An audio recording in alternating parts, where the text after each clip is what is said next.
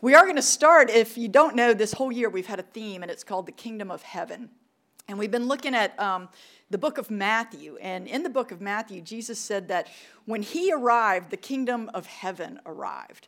It's where heaven and earth met. And I don't know about you, but that seemed kind of strange to me because there's not a lot of heavenly things around here that I see. And and I always had this vision of like heaven being this place like after you you die, you go to heaven, you know, and there's there's pearly gates and streets of gold and chocolate fountains. That's what my son always said that there would be in heaven. And um, and I don't always see that around here, but but Jesus told us that that when we are with him and when he is with us, we can actually experience a little bit of the kingdom of heaven, even in the midst of the difficulties that we say here we see here.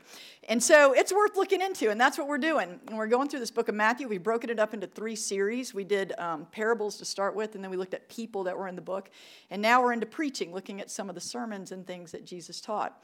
And I don't know if you've read a lot of what Jesus um, preached on, but he was a great teacher. And Jesus told a lot of stories. And I think that's great because stories are relatable, they're interesting, they're a lot more memorable sometimes than like lists of things. And so, what we're going to do tonight is we're going to look at a really short story, maybe an illustration you might call it, that Jesus used at the end of one of his famous um, sermons, the Sermon on the Mount, to jump into another story, which is not as famous, and that is the story of how I got here. It's a little bit of my journey along the way. Um, you're going to get to, to hear a lot about what college Angela was like, and she was something. I ain't lying. Um, fortunately, God was something a little bit more, and, and that's good because it's, uh, it's got a happy ending, let me just say. Um, but I, I, like to do this every few years because I think sometimes you see, oh, well, she's the campus minister or they're this. And, you know, I, I couldn't really talk to her. And I, I really feel like if you know me and my story, you will realize when I say I will not judge you, if we talk about anything, I will not judge you. If we talk about anything, that I can relate to a lot of things, that I am here solely by the grace of God. Um, and I, I do believe that my story, I say it's my story, is really God's story. That I this is just a part that that I had in it, and we get to see Him work. Um, so. I'm, I'm excited about it. Um, not going to lie, today has been kind of a hard day for me. A lot of my story deals with college, and some of it deals with some trauma in college. So I appreciate your prayers for me, and I'm going to start us off by praying right now. So let's pray. Oh, God, the way the circumstances worked, I have no doubt that I'm supposed to be up here teaching tonight, and I'm supposed to be sharing this, this story, which is your story and my part in it. So um, I pray that you would just be here with me, help me to speak clearly, help me to stay on track, um, help me to really show you and your hand in my life. And God, I pray that the story of you just resonates in each person here, that they see you for who you are. They see how much you love them, and they they want to reach out to you. I pray that this is this brings you glory um, and puts the focus on you. I pray for all of us um, just to get what you want us to get out of this. And so, um, thank you for all that you do. Thank you for each person here that you know where they are. We're all in different places, um, but you are there and you're able to meet us wherever we are. So, God, we, we just pray that you do with tonight what you want to do with tonight. In Jesus' name we pray. Amen. Amen. Okay, so we're starting with the story, which is how Jesus kind of ended the, the famous Sermon on the Mount, kind of his biggest piece of preaching that we have. It's found in the book of Matthew, chapters 5 through 7. Donnie started talking about it last week. It's a lot of good stuff in there. Basically, Jesus is laying out all of this powerful teaching about how if you really want to follow him, if you really want to know him, this is what you do. This is how you live, right? And so he ends it with this, this little story or illustration um, that, that wraps everything up in a really kind of powerful and convicting way for a lot of us. Matthew 7 24 through 27, Jesus says, Therefore, everyone who hears these words of mine that he's just spent all this time talking about and puts them into practice is like a wise man who built his house on the rock. The rain came down and the streams rose and the winds blew and beat against that house Yet it did not fall, because it had its foundation on the rock. But everyone who hears these words of mine and does not put them into practice is like a foolish man who built his house on sand. The rain came down, the streams rose, the winds blew and beat against that house, and it fell with a great crash. Now, there's a lot in that short little story, but one of the things that is just immediately evident is that it's not a matter of if storms are going to come in our lives here. It's a matter of, of when. Jesus is very clear that while we are here on earth, we are going to face storms. We are going to face troubles. In fact, in the book of John, he's even more clear because in John 16 33, he says, In this world you will have trouble. You cannot get any clearer than that. He is not mincing words, right? This world is not easy. I mean, we know that just from today and last night, and I, I know that all of you have experienced. This world is hard. There is loss, there is, there's fear, there's violence, there's death, there's sickness. There are, there are a lot of difficult storms that, that we face, storms we bring on ourselves and storms that are brought on us that, that we had nothing to do. It, it can be really hard. But the good thing that I like about that verse is that Jesus doesn't leave us hanging with that. Jesus finishes that verse with this But take heart, I have overcome the world. I have overcome the world. The good news that Jesus is saying in both of these passages is that if the foundation of our life is God. You know, our life, our house, our metaphorical house of our life is built on God, on the rock, then we will stand the test of storms. We will be able to not just weather them, but overcome them, overcome the difficulties in this world. He knows the storms are coming, and He's like, I'm going to tell you how to get through them right? And it's building our house on the rock. And this idea of doing this is all throughout scriptures. I mean, we see it in the Old Testament. King David, David who, who slayed Goliath and who had Saul chasing him down, trying to kill him, and all these trials, he says, Truly, God is my rock and my salvation. He is my fortress. I will not be shaken. And this is a promise for everybody who follows God that if we are willing to build our life on the rock, on God, on, on believing and following his teachings, that's what Jesus said, then we're going to stand. And so, my question to you at this critical time of life, and I do believe college is just one of the most critical times of life, is where are you building your house? And since you're in college right now, of course, I'm not talking about a physical house because you're all dirt poor and you're living in like two room apartments with four people crammed in there and dorms with, you know, uh, bunk beds and all of that. But I'm talking about the metaphorical house of your life, your, your worth, your identity, your values, what you're, what you're seeking, what you're going after. What are you running for in your life? What is the foundation on which you are building your life? Is it something strong? Is it like a rock that's going to hold you up when the troubles of life come, and they will come? Or is it something temporary and not stable? Something that often the world tells us this is what you need, this is what's going to make you happy, this is what's going to, what's going to fulfill you but it's sand. And when the storms come, it won't last. And, you know, we can build a house in, in the physical world in a lot of different places, but in the spiritual world, Jesus says there's two options it's, it's the rock or it's the sand, it's wisdom or it's foolishness. He makes it very clear. And what I want to talk to you about tonight is the fact that I have lived in houses built on both foundations. I have built on the sand and suffered the consequences, and I have built on the rock. And my hope tonight is that by sharing some of my story and my journey and my experiences, that it can help you think and it can help you hopefully avoid some of the mistakes I made, hopefully figure out how and where to build your life because I really believe college is the time when we start doing this. It's the first time we're, we're out of school or out of our house on our own. We're trying to think about what do I want my life to look like? What's my worldview going to be? How am I going to live my life? What is important to me? What am I going to chase after? It's a critical, critical time of life. And it's, it's really important. And college was the main part of my journey um, that got me to where I am. So it's definitely where I want to focus. Um, I am going to start with just a little bit of, of young Angela so you can get an idea of who I was in college. Um, strange person. Um, but, uh, but I do want to say in advance that, um, you know, there, there's some tough stuff in my story. And I, and I just want to give you the, the trigger warning that if something is difficult for you and you need to step out, please step out. And if you need to talk to somebody or pray to somebody, pray with somebody, we have during the second set of worship, we will have people out there praying. There are people out there now who I'm sure would be glad to pray with you, and I'm happy to talk to you about any of this at any point. So, so is the staff.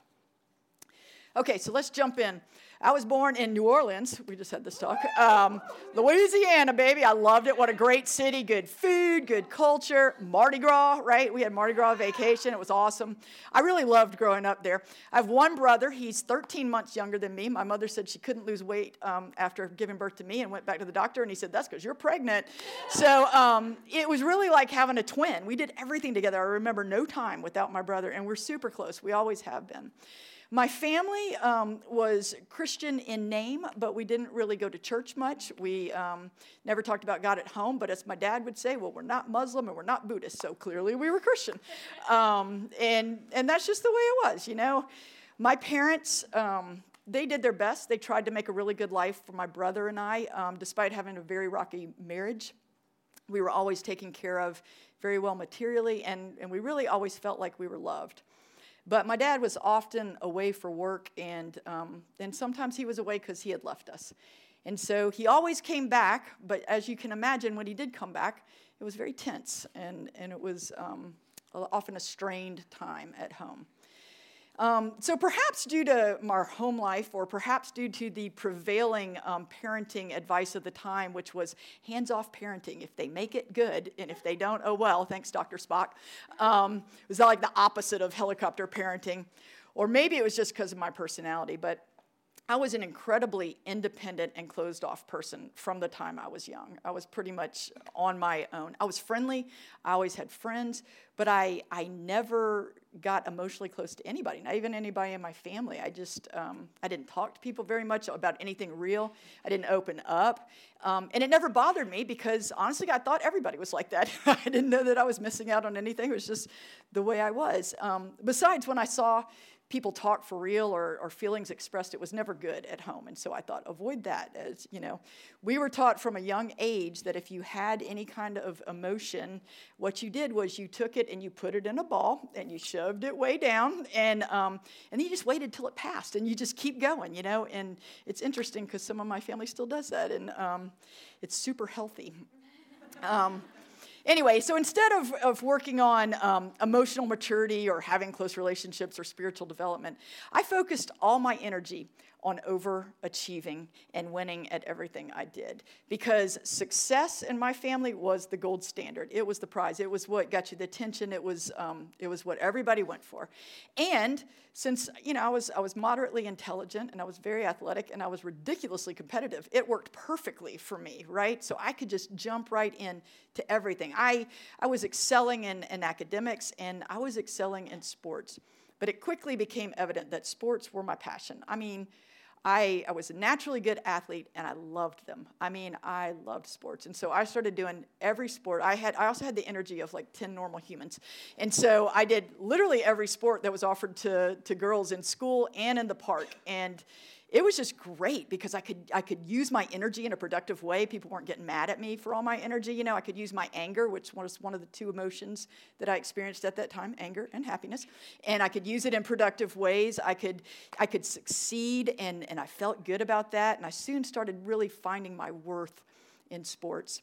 And of all the sports that I played, and there were many, um, the one that I loved the most makes the most sense because at 5'4", 100 pounds, you know, basketball obviously was my calling. It was where i was meant to be. And i just i can't even tell you i just loved basketball. I mean it was just oh it was where i wanted to be. It was where i went when i was upset. It was where i went when i was happy. It was what i did with my friends. It's what i did at school. And so i started getting really good um, at basketball. Um, now, when in high school, it was it was not a great time for me. In order to to kind of give themselves a fresh start, my parents thought it would be a great idea to move us all to Georgia. Um, so right before my freshman year, that's what they did. And as any card-carrying teenager would do, I then determined I would never be happy again ever. And I was determined to stick with that. I mean, I worked hard at it.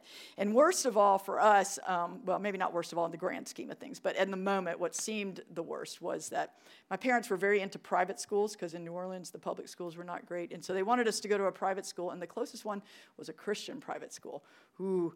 Um, they told us, look, you don't have to believe what they say, you don't have to do anything, but it's got great academics and athletics, and you're going right? And it did. It had great academics and athletics, and that was good. And what it also had was a lot of times reading the Bible, and honestly, a lot of rules. It was very strict, which my family was not. And I was what you might call a free spirit or a wild child. Some people might say rebellious, but my mother never did. She always said, You're a free spirit.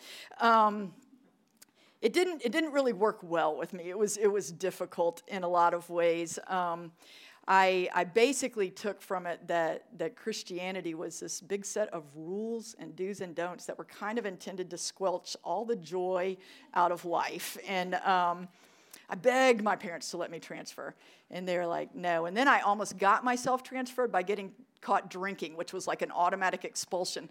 But I lied my way out of it, and so we were good. Made it through high school, had a very successful career. I ended up, to my surprise, being valedictorian. I had no idea. And was really good, so good in basketball that I got to, um, oh, that's, that's my college, that I got a scholarship to play basketball at a small college in South Carolina called Converse College. And um, man, at that time I was not ready to give up basketball. You know, of course I had these these dreams of D1 ball, but I was uh, my, the reality was it would be maybe me sitting on the bench or being the water girl. So I was like, I go to this small school and I can play basketball, which is what I want to do. So I was like, awesome. Yeah, so that's me, my proud picture in my, my uniform. Ah, college. Y'all, I can't even, to say I loved college was an understatement. Here I was, away from home, away from the stress and the tension there, not at a Christian place, and I was finally free. I had the freedom to do whatever I wanted, whenever I wanted, wherever I wanted, and I took advantage of it. I had so much fun. I never felt homesick because honestly, getting away from home was great. Plus, I'm super extroverted, and there were people everywhere. I lived in a dorm. I decided I will always live in a dorm. I just loved it so much. People were there all the time. It was just the best thing. My, my I was living my best life, man. I, my energy levels were off the charts. I don't know how people put up with me. Went to a lot of parties. These are a lot of my friends. That the person in the black that's my was one of my roommates. Her name was Angie.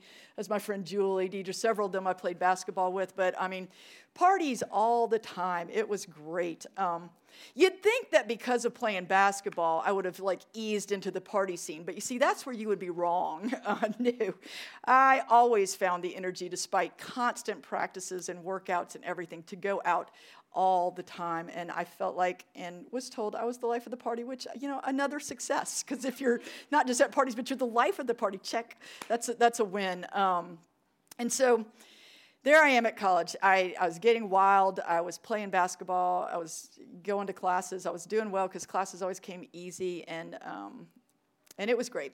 I got as, as one with this, my own proclivities does, um, I got wilder and wilder as, as we got into the school with everything you would associate with that. I'm not going to go into a lot of details, but, you know, blackout drunk, recreational drugs, tons of partying, boys, the works, okay? Just whatever your imagination says, it's probably right.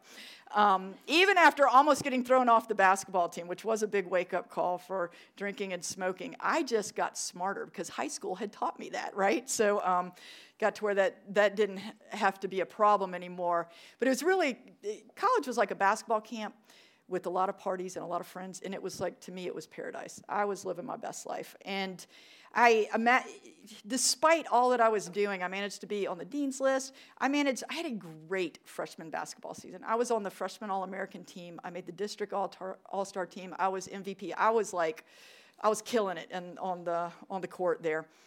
It was great. And even from a distance, my family life was good because I never saw them. My mother, my mother insisted I call home at least once every two to three weeks. You know, there were no cell phones, so she couldn't get me on the phone. There was no answer machines either. And I was like, oh, you're so demanding, but okay. Um, so everything was going great. Everything was going great by all standards of the world. I was winning. You know, I was, I was checking all the boxes. The only problem was, is that if I ever slowed down, I would start to feel like something, something was missing. With every success, with every accolade, I, I would feel like, oh, it's just, it, it's not enough. It's like, I just need a little bit more. I just need one more win, a little bit more of this or something. Nothing would really completely satisfy and fill me. And I didn't understand it because it should. Everything I had seen, according to the world, I should be the happiest person ever. Things seemed just out of my reach, and it was hard to understand. And so what I did was just try not to slow down and think about it. I just like balled that up, stuck it back down there, and just kept doing what I was doing because it, when I was going, I was having fun. But I was soon about to realize that building my life on this foundation was not so good. The end of my freshman year is where things started kind of going downhill. Um, my father left home this time for good, which should not have been a surprise, but it was still, it was really hard. It was hard to deal with, and so I didn't deal with it. But then that summer I went home and I had to deal with it because I had my mother there who was completely falling apart. And I had no recourses. I didn't know anything. I wasn't, you know, I wasn't in touch with emotions. I, I didn't have any of that kind of maturity. I didn't have any tools to help her. And so I just saw the person I love just falling apart. And so I stayed out. I worked a 40 hour week in Atlanta and commuted, worked out every day. I played basketball whenever I could, and I partied. See, I still made time for everything. But it was tough. It was a tough summer, and I just couldn't wait to get back to school because I knew then everything would be better. And I did. I made it back to school. And at first, I was right. I was back in the dorm. I had all the people. I had basketball again. I had gotten really close to my teammates. We were, we were, it was just, it was my best life again. I was away from everything, able to put stuff out of my mind. And then October happened. Do any of y'all have a month that you hate? I hate October. Yeah, uh, just about everybody has got that month, right? So the, October was the month that my, my parents officially got the divorce. It, it, went through. But worse than that, it was the month that we started our preseason basketball game, or we had a preseason basketball game, and I blew out my knee.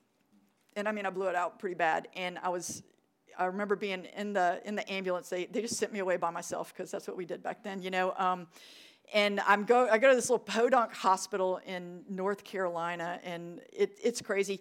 Both my parents have moved, and you know we have no cell phones. And they're like, what's their phone number? I was like, I don't know. what's their address? Yeah, I don't know. what's your coach's number? Yeah, I don't know. They're like, she's delirious. But I wasn't delirious. I just, I didn't know what was going on. But as, as painful as it was, the thing that was really killing me was like, no basketball. What am I going to do with no basketball? That's where my whole identity is. And oh, it was just, it was awful. And this was the first time these two things my, my parents' divorce and then hurting my knee, and not just hurting my knee, but losing basketball that was like the first things that really kind of sent me reeling. And I didn't know what to do with it. I didn't know how to deal with that. My, I had had a grandfather die when I was in high school, but that, and that was hard, but, but this, this was really tough. And I really think I probably would have gone off the deep end if I hadn't had um, hadn't made such a good friend and, and, my workout partner and basketball teammate, Julie. She and I had gotten really close working out, and I had never been close to somebody. But Julie was amazing, and she started talking to me and started getting me to talk about my feelings, even the bad things. And I was like, what is happening? And what was happening was that I was starting to heal some, and I was starting to realize that talking about things helps.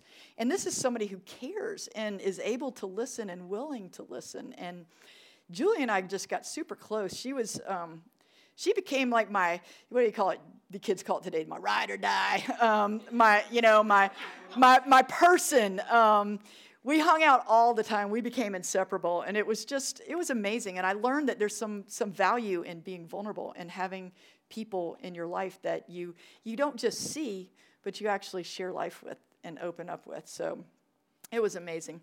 Um, at this point, I would say I didn't have any relationship with God. I would say that I still believed in God, but I, I didn't really have any relationship. I still saw God and Christianity as just a bunch of rules, and I didn't want anything to slow me down or, or you know, stop my, my fun life. Um, but what I didn't realize is that all this time my life is getting shakier and shakier.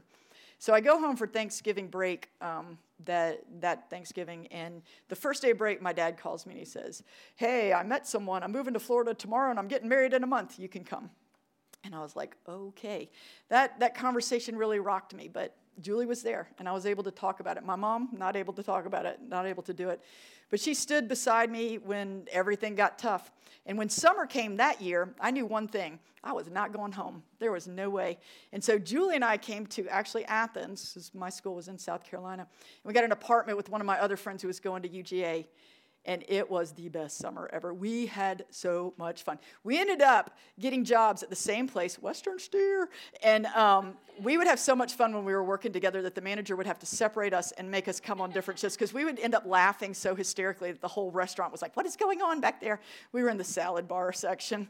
Um, and we and we went to the pool and we worked some basketball camps and we played basketball and oh my gosh we just had so much fun it was a big summer of fun and healing and just exactly what i needed Okay, so fast forward to my junior year, another new year, and my knee is better, right? I'd gotten to play a little bit at the, the end of my sophomore year, but I, I just wasn't up to speed. But now I've been working out all summer, man. I was ready to go. Last season hadn't been good, but here we go. October 20th, preseason basketball game. Again, October. On the way home that night from our game, our bus started having some troubles, and so we stopped at a um, truck stop, and they're like, Yeah, we can't help you go down to the next exit. Only we didn't make it to the next exit. Our bus broke down on the side of the road, and within minutes, an 18 wheeler hit us at 70 miles per hour. Destroyed the bus, destroyed our team.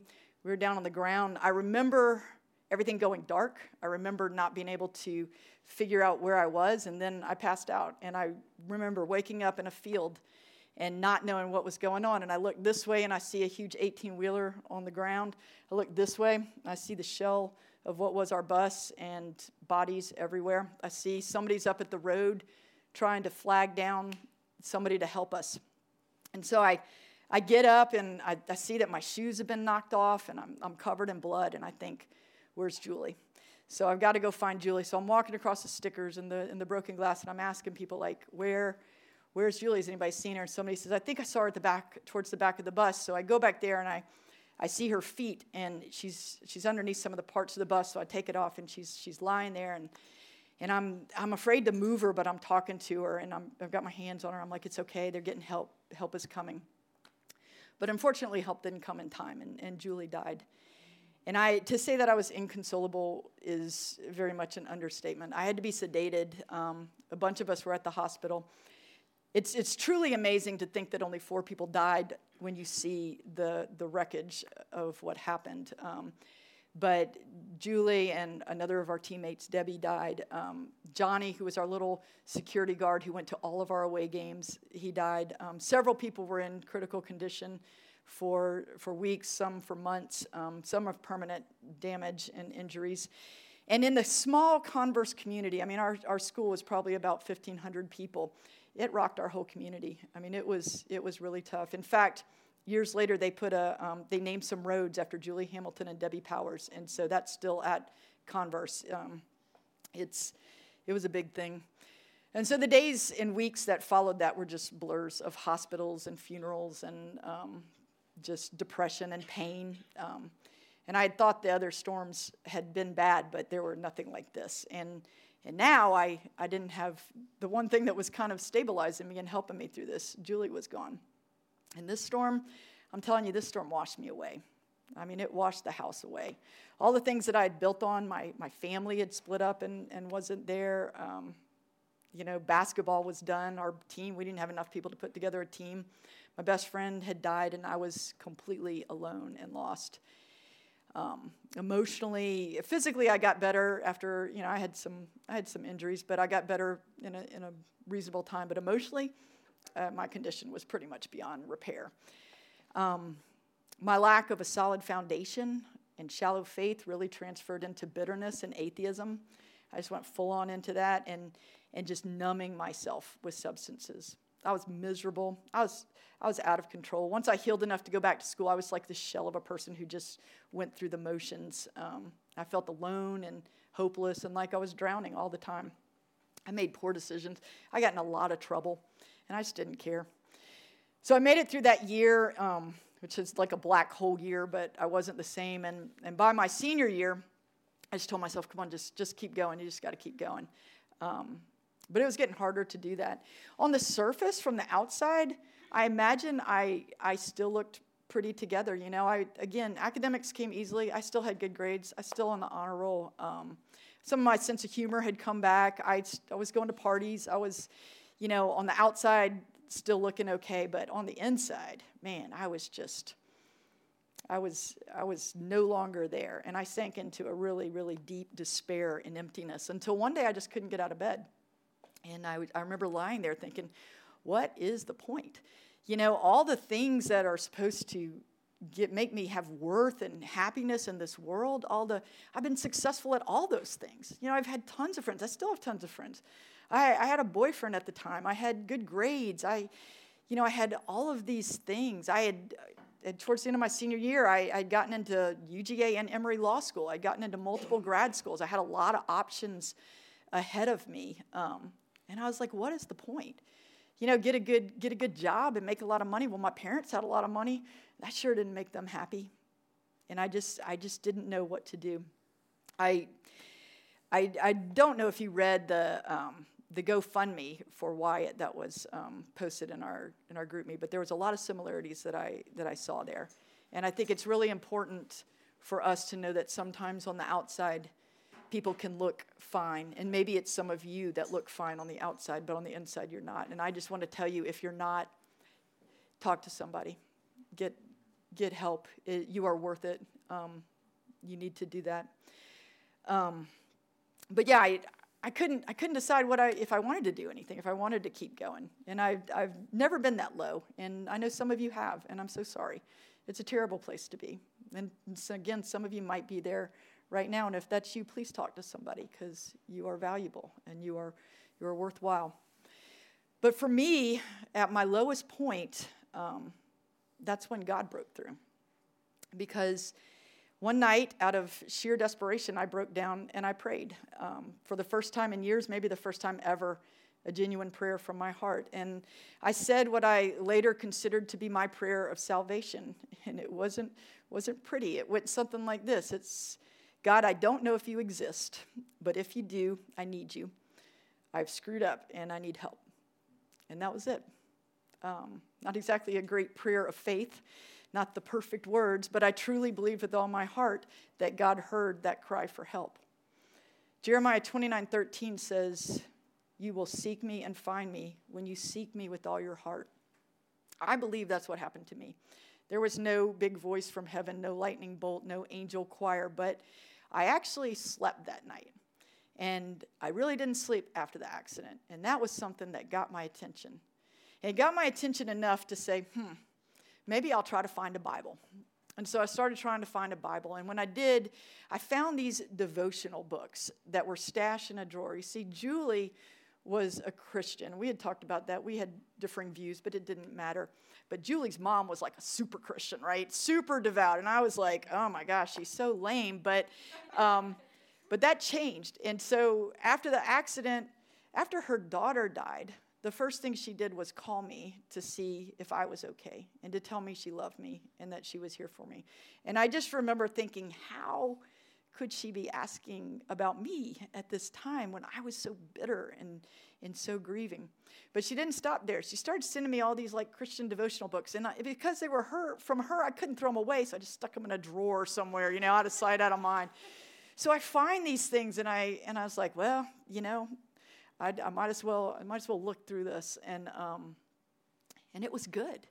To my surprise, it kind of it kind of spoke to me, and I I found a Bible and I opened it up, and I tell you, I, w- I could have sworn someone had changed the inside from when I had read it in high school.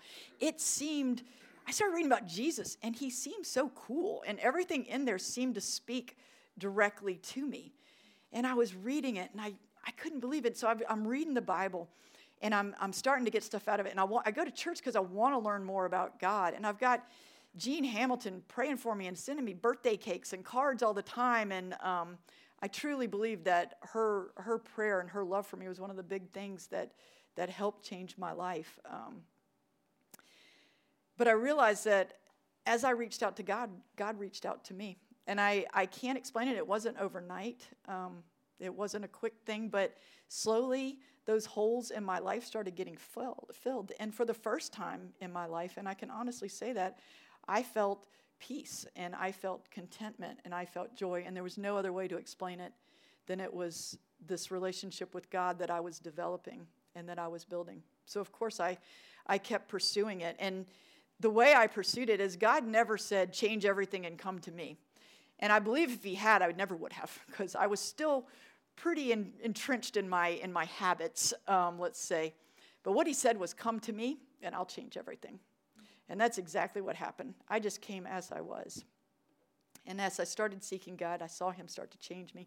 And people started to notice, and, and some people liked it, and some people didn't. You know, when the people I went out with, they got really upset when I didn't go out with them anymore. You know, that was, it was noticeable. But I didn't care because for the first time in my life, I was finding what I was looking for.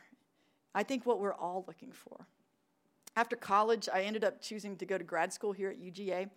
Because uh, they offered me the best option. And I thought, gotta find a ministry. Can't trust me at all. All I knew in Athens were bars. I'd been to all of them, and I was like, I know where I'll be. Um, and so, and so I found CCF. I was jogging by. They were doing a work day out there, and I was like, eh, that's a Christian ministry. And all right, I'll go. And um, Tim Hudson, the campus minister there, took me under his wing. He discipled me. He mentored me. He ended up baptizing me. Um, the end of that, that year, I went to Thailand for three months on a mission trip, and I realized I want to do ministry. This is what I want to do. I want to be all in. I came back, I had to finish and get my master's degree, which was like torture, but I did it. I got a master's degree in political science, and I signed up for a one year internship here at CCF.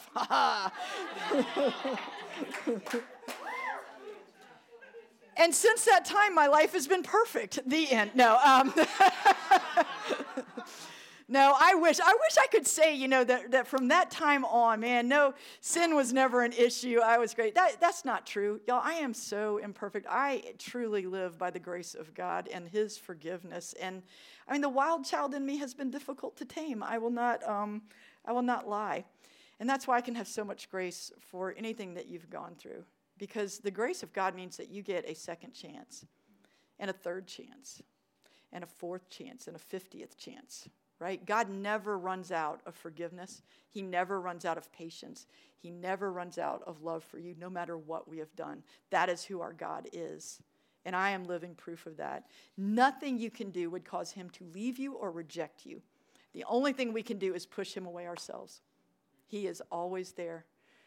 And so, even though, you know, sin, it sucks, it, it brings some trials and some storms on my life, my house now is built on a rock and it can stand those those storms. And I'd love to say too that that since becoming a Christian, everything's been great. I've had no more storms. But sadly, that is not reality either. Jesus never said it was going to be. You know, I've had a lot of storms since following God, since building that house on the rock. But let me tell you the difference between having that house built on the sand and having storms in the house built on the rock, it's night and day. About, about 10 years after I started here, I had a cough that, didn't go, that wouldn't go away. So I went, went to the doctor, um, had an x ray, and I had a huge tumor in my chest. It was pushing on my lungs. It was in my spinal column, and it was about two millimeters away from my aorta. It's called a schwannoma. It was going to be a huge surgery with a massive, like 13 week recovery time. And I was like scared and pissed and upset. But you know what? I had Christian community around me. They prayed with me, they supported me, and I got through it. It was a big storm, and I got through it. A year after that, I, I married Gary, the love of my life. Um, we've been married almost 22 years now. Second best decision next to following Jesus that I've ever had. He is awesome. Met him here at CCF, and he was in grad school from New York. Um, you know, I'm up from New Orleans. It's just we met in the middle. It's so cool. Um, but I didn't get married till late. I, I got married at 34, so all of you who are 23 and like, I'm never to find somebody, you know, hang in there. I could talk to you, all right, about, about some singleness. Um, but because we were older, we decided not to wait to try to have kids. And so um, we, got, we got pregnant about a year after we got married. And it was exciting and scary and wonderful. And then at 11 weeks, we went in for an ultrasound, and, and I saw my little baby not moving. And we had our first miscarriage, and it was horrible. And it, was, and it hurt, and it was painful, and we cried. And I remember one of my friends saying, asking me, Are you okay? And I remember saying and believing with all my heart, not right now, but I know I will be. And I knew I would be because my house was built on the rock and God was with me, and I was. And a, a, few months after that, we had a second miscarriage, and then we worried, will we ever be able to carry a baby to term? And that got scary, and we had a lot of conversations with God. But I knew we were going to get through it, and we did because my house was built on God, and He is unfailing. He helps us through the storms of life. Eventually, Gary and I were blessed with the two biggest joys of my life. This is my family now. Um, Gary's the one with the beard. Um, Abby and Dylan are my kids, and it, being a mother is the most amazing thing that I've. I never wanted to be a mother. I never wanted to get married. I think because of my family life and everything. But it has been the best adventure of my life. I love it. Being being their parent is just such a joy. Um, there's been a lot more joys. We have a great house. We've had a lot of great trips. I've got a great job here. I love working with you people. I love my coworkers. I love my friends. I just I've had so many blessings and I've had so many trials. In the last 5 years, I've had 7 family members die. The latest of which was my father in October Of course, October. And it's been hard, and there's been a lot of storms. I'm going through a storm right now. It's, it's tough. But you know what? I might not be okay right now, but I know I will be because I know my house is built on the rock. And I know I'm going to, thank you, Natasha. I know I'm going to get through all these storms, not because I'm super strong or have super great faith, but because God is super strong and God loves me and He never fails. And the thing is, He loves you too, and He won't fail you. And, and your step, according to Jesus, to make that happen is to decide to believe and follow, practice His teachings, and build your house on the rock. And it doesn't mean that storms aren't going to come, it just means that when they do, you're going to stand and you're going to be able to withstand them. Jesus told us that there's, there's two places to build our house the sand or the rock. That's the only two choices. And one of them is wise, and one of them is foolish. And so I want to ask you right now to ask yourself where am I building my house? Is it the rock or is it the sand? Because those are the options. And I want to encourage you to, to really think about that. And if you don't know what that means or how to do that or where to get started, please talk to us. Okay, please talk to, to me or any of our staff or you know our backbones. We anybody in this community, we want to be here for you guys. Um, life is tough. There's no doubt about it. There, there are storms. But I, I have zero regrets from the time I started following Jesus over 30 years ago. I'm not saying it's been easy, but God has never failed me, and I know He won't. I love that song. You know, the songs were picked for Donnie's talk, but our God's not dead. He's, he's really alive. You know, it's, it's amazing, and He's going to stand for eternity. Um, so I don't think it's an accident that you're here, or if you're watching this, that you're watching this. I think it's God wanting to, to tell you build your house on Him. And I know a lot of you are doing that, and that's great. And just know, you know, it's, it's a process, it's a journey. It's hard sometimes, but it's worth it. And God is for you, and we are for you, and you are loved. No matter who you are, no matter what you've done, God loves you, and we do too. Let's pray. Father, thank you for all that you've done in my life. I just, I cannot thank you enough. I don't deserve it. I certainly did not earn it and I, I never could. But you, you truly brought me up from the pit. And Lord, I know that there's a lot of hurt in this room. I know there's a lot of storms that people are going through.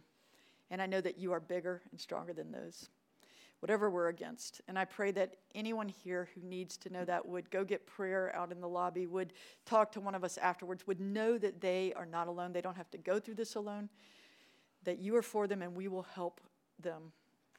So, God, thank you for, for all that you've done um, and all that you continue to do. It's in Jesus' name I pray. Amen.